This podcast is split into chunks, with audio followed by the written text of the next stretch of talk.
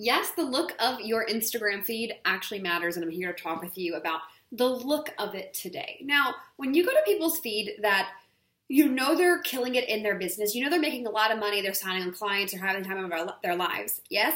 When you go to their feed, you know they have it going on.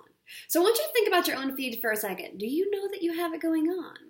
Do you? Well, we're about to find out inside of this episode today. So, your Instagram feed look does matter. Now, it doesn't have to be like uh, this beautiful pattern of white and black or pink and purple or whatever your colors are. Doesn't have to be this perfectly aesthetic, uh, like pattern feed, but it does have to look good. I want you to think about your feed like it is your resume for a job interview, as if you are presenting this to your boss and saying, Hi, this is what I have to offer. Would you like to hire me or give me a raise or whatever? Or imagine that you're going on a date and this is what they get the first look at you. Now, this is the mistake that most entrepreneurs make is they think that they can half a their Instagram feed when they cannot. And it is one thing that you want to make sure looks like all the time. I'm a gorgeous butterfly just flew by my office window in Costa Rica. so back when I had a feed that was okay, meaning I created these posts, I think this was during the time when everyone was making remember when everyone was using the notes app on their phone it became like a trending thing to just use the notes app so i was doing that with everyone else and i started to realize like this is boring like this doesn't actually look good so I started to make these very simple black and white posts on my feed. Just simple black and white. If you go to my feed right now, right now at the time of recording this video, they're still there. And if you're watching this later on, scroll down because you'll see them.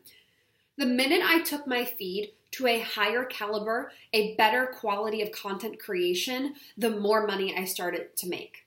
So the first thing you want to look at is is your branding good? just go ahead pull up your phone if you're if you're listening to this wherever you are look at your phone right now and look at your instagram feed does it look good do you look good I, I really want to be honest with you. I have seen some women making content where they look bad. And i understand this because if i go into my archive which i'm i'm going to pull it up right now.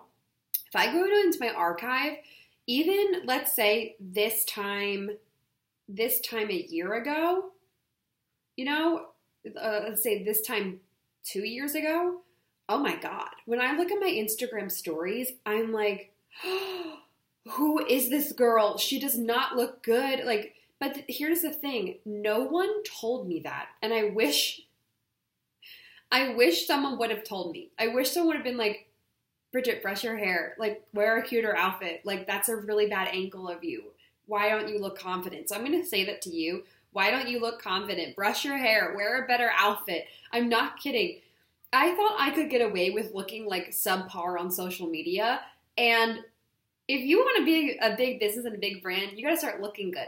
Now, this doesn't mean like you can't wear your sweatpants and be all of that, but there's an energetic difference between someone who feels beautiful, knows her worth, knows her value, and wears sweatpants, and someone who is like, super insecure, doesn't love who she is, doesn't take care of herself. And this is truthfully why I say that making money is such a self love game. Because the more I fall in love with myself, the more money I make. The more I take care of myself, work with my personal trainer, I, I spend time with God, I spend time loving who I am, I spend time moving and dancing in my office, the more money I make. So it's just crazy. I'm looking at some of these um, I'm looking at some of my posts from a year ago and I'm like, what is what is happening? What is happening? Good good Lord have mercy on my soul. So want you take a look at your feed right now. Again, it doesn't have to have like a pattern like this type of post and this type of post. It doesn't have to have that, but it does have to have a look of like, oh, she's got it going on. Like something in here is working out for her. Like this looks nice. This looks aesthetically pleasing. Like she's got it. And so for some of you, this might look like have a photo shoot by yourself in your room. You can just open up your phone, do the portrait app, wear your favorite clothes, or do it outside with natural lighting, and have a fun photo shoot and put those pictures on your profile. If you don't have good pictures of yourself, I definitely recommend getting some.